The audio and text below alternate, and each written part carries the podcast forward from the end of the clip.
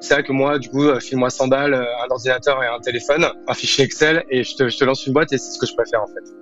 Le mieux est l'ennemi du bien. Aujourd'hui, on dirait plutôt fake it until you make it. Mais grosso modo, moi, c'est quelque chose que j'ai toujours gardé aujourd'hui. C'est que je comprends pas aujourd'hui les gens qui attendent, euh, qui attendent six mois d'avoir le logo parfait, le site parfait, le produit parfait, le process parfait, qui veulent même en fait déjà avoir même un, outil de suivi de trésor, un business plan parfait avant de lancer, alors qu'en fait du coup il vaut mieux lancer et en parallèle on fait évoluer tout ça à un moment donné, il faut juste le faire. Les gens, ils savent très bien comment en fait faire décoller leur business. Il suffit juste de prendre leur téléphone, ils savent à qui ils doivent vendre, il suffit juste de faire une liste, de les appeler et de vendre. Et ça va pas marcher la première fois, ça marchera un peu mieux la deuxième fois, la troisième fois, la quatrième fois. Après, j'avoue que si au bout de 100 fois ça marche pas, bon bah c'est que t'es pas fait pour ce boulot ou que ton produit il est pas bon. Euh, et dans ce cas-là, en effet, il faut faire autre chose. Mais ça c'est encore une autre question et pour le coup, je pense que c'est assez rare. Une boîte est la somme de ses compétences. Fais-la progresser et elle s'envole, laisse-la stagner et elle s'effondre. Et la meilleure façon de s'améliorer, c'est d'écouter ceux qui sont déjà passés par là. Les Jeunes Branches, c'est le podcast des entrepreneurs pour les entrepreneurs. Des entrepreneurs chez qui tout va vite, tout va loin, tout va fort. Et des entrepreneurs en quête d'humain, de croissance et de nouveauté. Au programme, des réussites, des échecs, des méthodes et surtout des tonnes d'apprentissages à appliquer le jour même sur ton projet. Alors, prépare de quoi noter et surtout, Attention à la branche.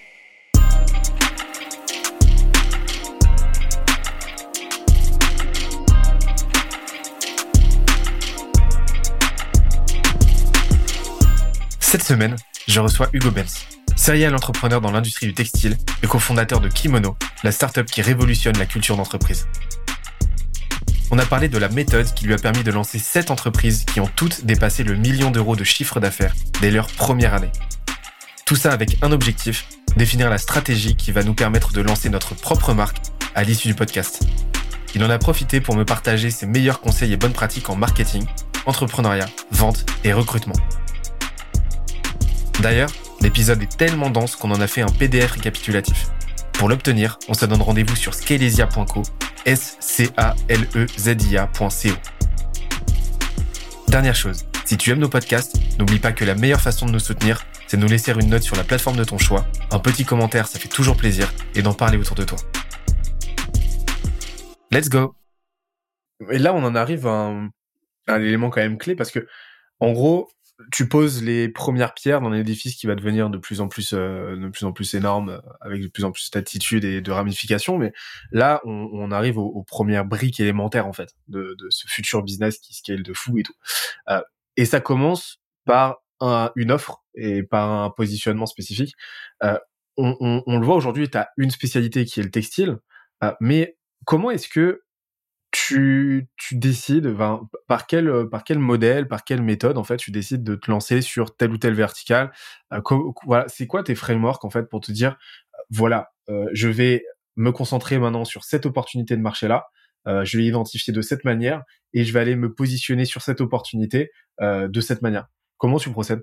Bah, en fait, en vrai, moi, je, là, tu vois, je, suis en train de, de, du coup de réfléchir en fait à toutes euh, les aventures que j'ai euh, que j'ai pu que j'ai pu euh, co-lancer.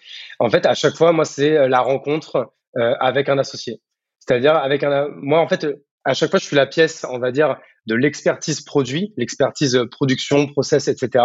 Même si je suis plus en sales, de, dans, dans, dans j'ai plus ça dans la peau, mais en fait, à chaque fois, c'est une rencontre avec avec quelqu'un qui m'a qui lui avait plus cette approche marché et, euh, et cible. Bah, tu vois, on prend encore une fois l'exemple de Kimono, où c'est Olivier et The Family, où c'était très clair qu'ils allaient aller directement sur les startups, les PME, les grands groupes, etc. Et du coup, ce sont eux qui sont venus me chercher pour euh, qu'on s'associe ensemble par rapport à mon expertise euh, métier. Après, quand deux ans plus tard, je monte Capsule avec avec Seb, pareil, Seb, il y avait une énorme expertise, un énorme carnet d'adresses sur la partie GSA, GSS moi, j'avais du coup mon expertise produit.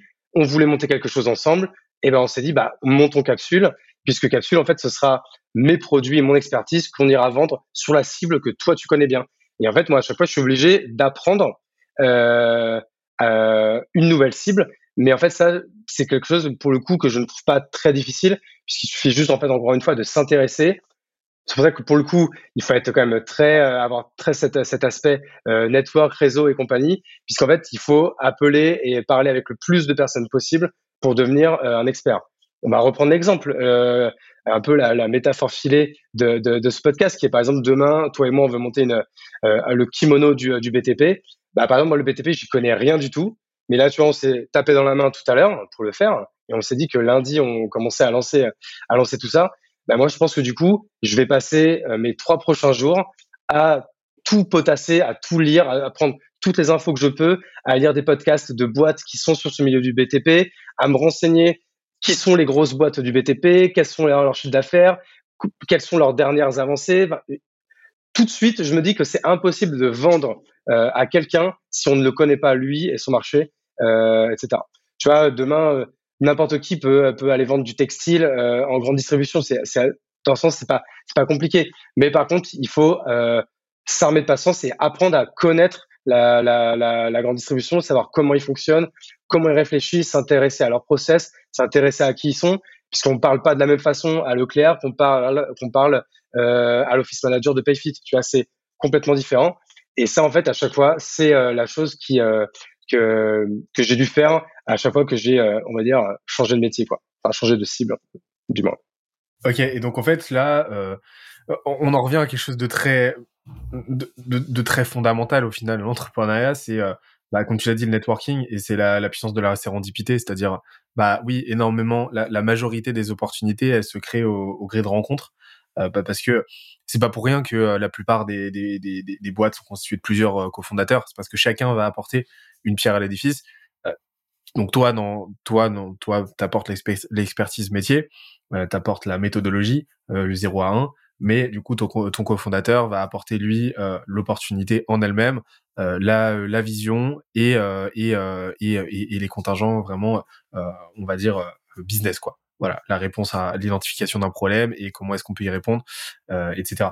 Et, et, et, donc là, en gros, ce que ta reco, c'est vraiment de discuter avec un maximum de monde continuellement. Et, toujours. Euh, ouais, toujours.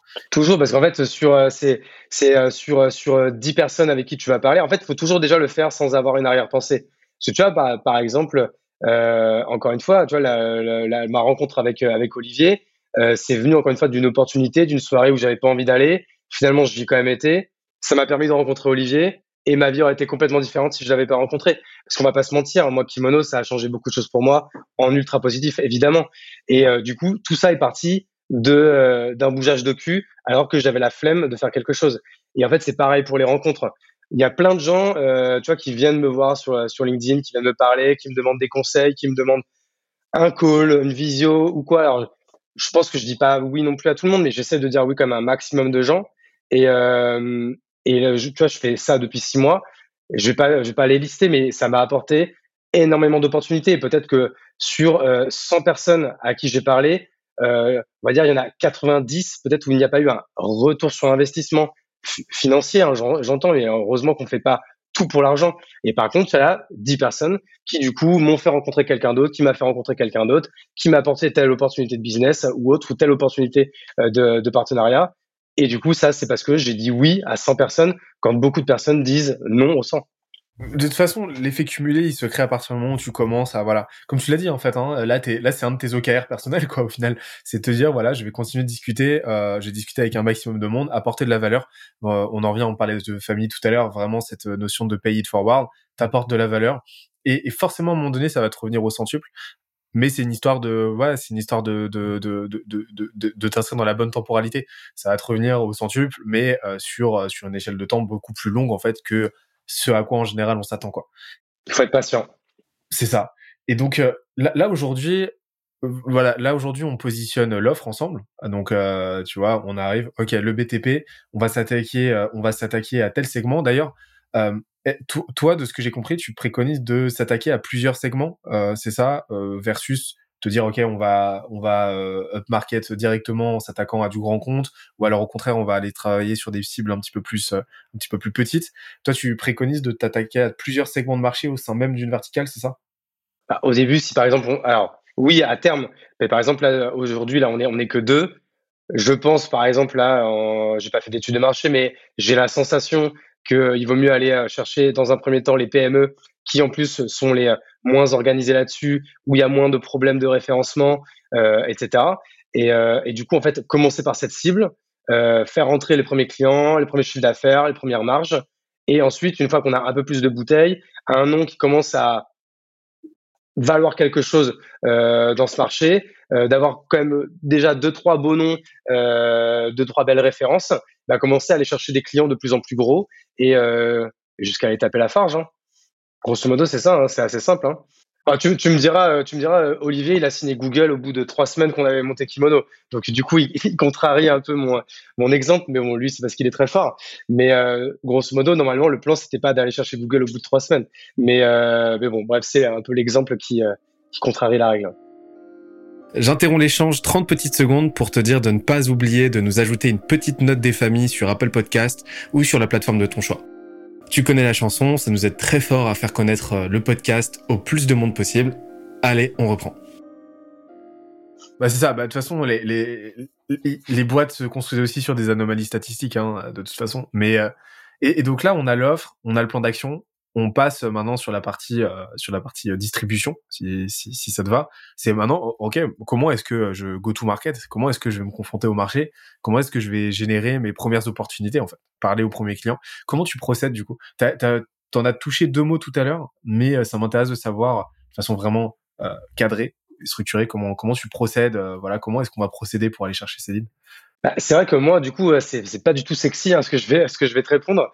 Mais en fait, encore une fois, euh, de base, euh, comme j'ai dit, on a, un logo, on fait une première landing, on fait son premier catalogue, on essaie de brander un petit peu euh, avec une dizaine de produits par exemple. Et, en fait, au début, c'est vraiment, c'est tout simplement du mail et du téléphone pour aller en fait démarcher, trouver les, bonnes personnes qui sont décideurs dans chaque boîte sur ce type d'achat souvent ça va être euh, les directeurs achats, le euh, directeur de la com ou, ce genre de ou ce genre de même ou directement le CEO hein, souvent euh, sur ce type de taille de boîte. Et euh, et ça va être vraiment d'aller les appeler à l'ancienne un par un pour en fait déjà même avant de leur vendre notre cam de leur demander si parce qu'on sait qu'ils ont le besoin parce qu'on sait que il n'y a pas une seule boîte du BTP qui a pas de textile personnalisé. Il n'y a aucune boîte qui envoie ses, ses, salariés sur un chantier en leur disant allez niquer vos propres fringues, ça n'existe pas. Euh, donc du coup, ils ont forcément, ils achètent forcément du textile. C'est déjà en fait d'aller lui poser la question de comment il travaille aujourd'hui.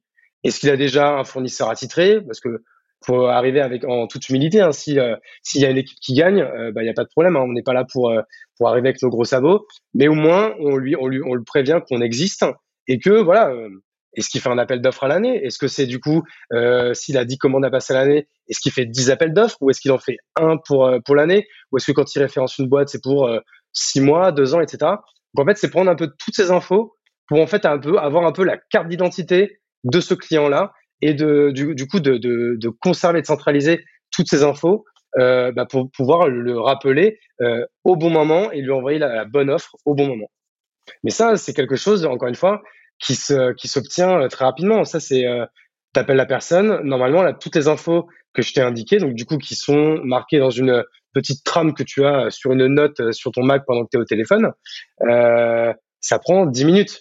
Donc en fait, si j'ai encore une fois, si je caricature et que je donne des chiffres, ça veut dire que tu peux en appeler allez 5 par heure. Si tu travailles allez 5 heures dans la dans la journée, bah du coup, ça veut dire que tu peux en avoir tu peux avoir 25 euh, prospects comme ça par jour au téléphone qui vont te donner ce genre d'infos. Si tu es deux co-founders, c'est-à-dire que tu peux en avoir 50 par jour. Tu imagines, toi 50 prospects par jour, tu sais qu'ils ont un besoin à un moment donné, dans l'année, tu as cartographié leurs besoins, ils t'ont maintenant en tête, tu sais quand est-ce que tu dois les rappeler. J'ai pas encore du coup, bah, du coup, j'ai pas les taux de transfo euh, comme ça en tête, mais je serais pas étonné qu'on soit sur un taux de transfo là-dessus de 20 à 30% Parce que dans tous les cas, il a forcément le besoin et comme moi, je sais que je suis un très bon acheteur, que j'ai le sourcing, que j'ai les produits, je sais que le prix, ce sera pas un problème. Et je suis capable aussi, pour pénétrer un marché plus vite, euh, de faire un effort sur la marge, du moins au début. Parce que au début, il n'y a pas beaucoup de charges fixes, il n'y a pas, y a pas tout ça. Donc encore une fois, normalement, c'est mathématique, c'est obligé de marcher en fait. Mais pour ça, il faut appeler. C'est ça. Mais et donc là, euh, donc là, on part en mode call call quoi. Pour l'instant, on s'embête pas vraiment. C'est du de l'organique, du manuel et, euh, et, on y va. Exactement. Et en plus, c'est comme ça qu'on apprend en plus, parce que du coup, ça permet de discuter avec des gens du marché qu'on ne connaît pas. Du coup, ça nous permet de, de du coup d'apprendre tout en vendant en fait. Mais sans vendre.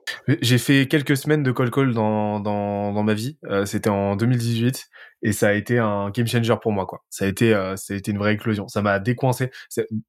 Vraiment, euh, j'encourage tous les entrepreneurs qui, qui nous écoutent et qui en ont jamais fait, de et a fortiori ceux que ça terrifie en fait, de dire ok, je me prends une semaine, deux semaines où je fais que ça, où je me fais, ou en tout cas je me fais des grosses sessions à titre perso j'arrivais même pas à décrocher le téléphone euh, au tout début et, euh, et trois semaines après, euh, je tapais des huit rendez-vous par jour.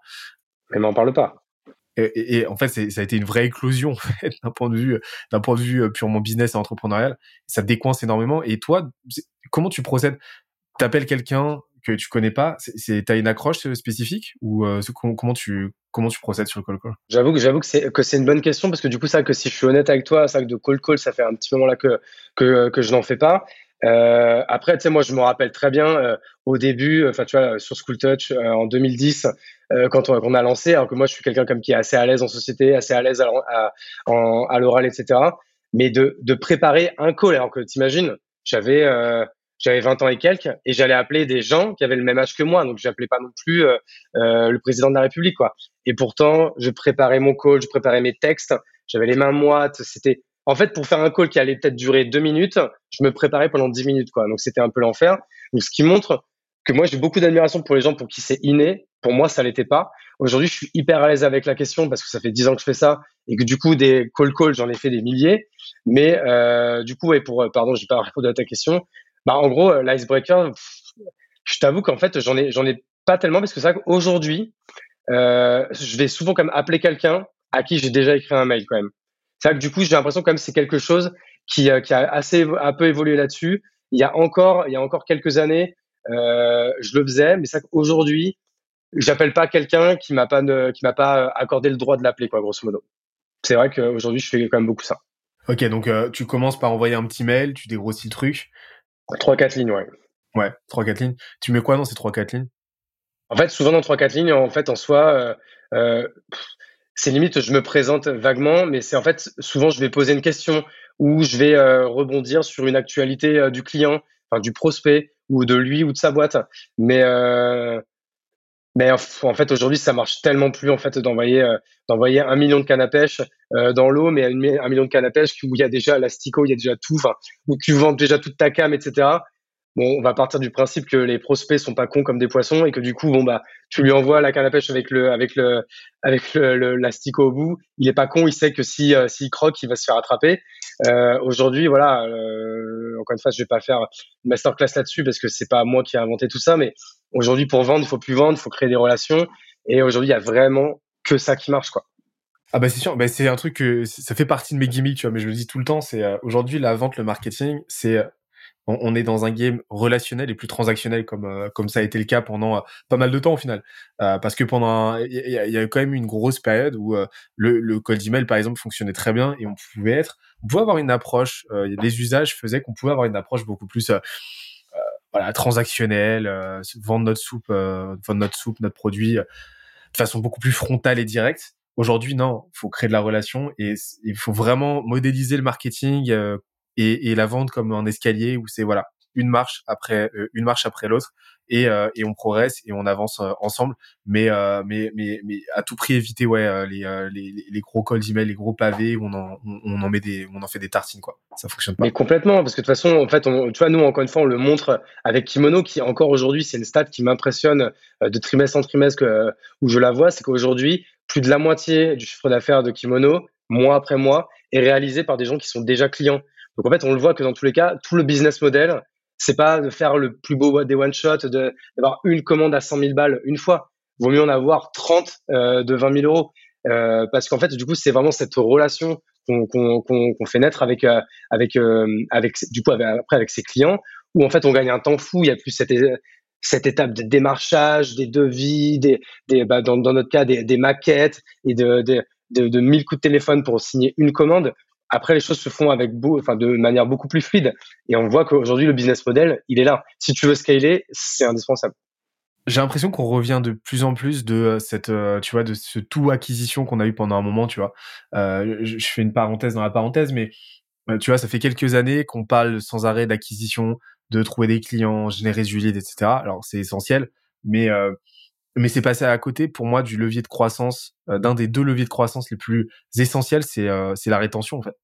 Euh, tu, si t'as pas de rétention, t'as pas de business. Euh, t'as pas de business et euh, t'as juste une place. Si t'as si t'as une acquisition forte mais pas mais zéro rétention, t'es juste une plateforme d'achat en fait. T'es pas une t'es pas une boîte.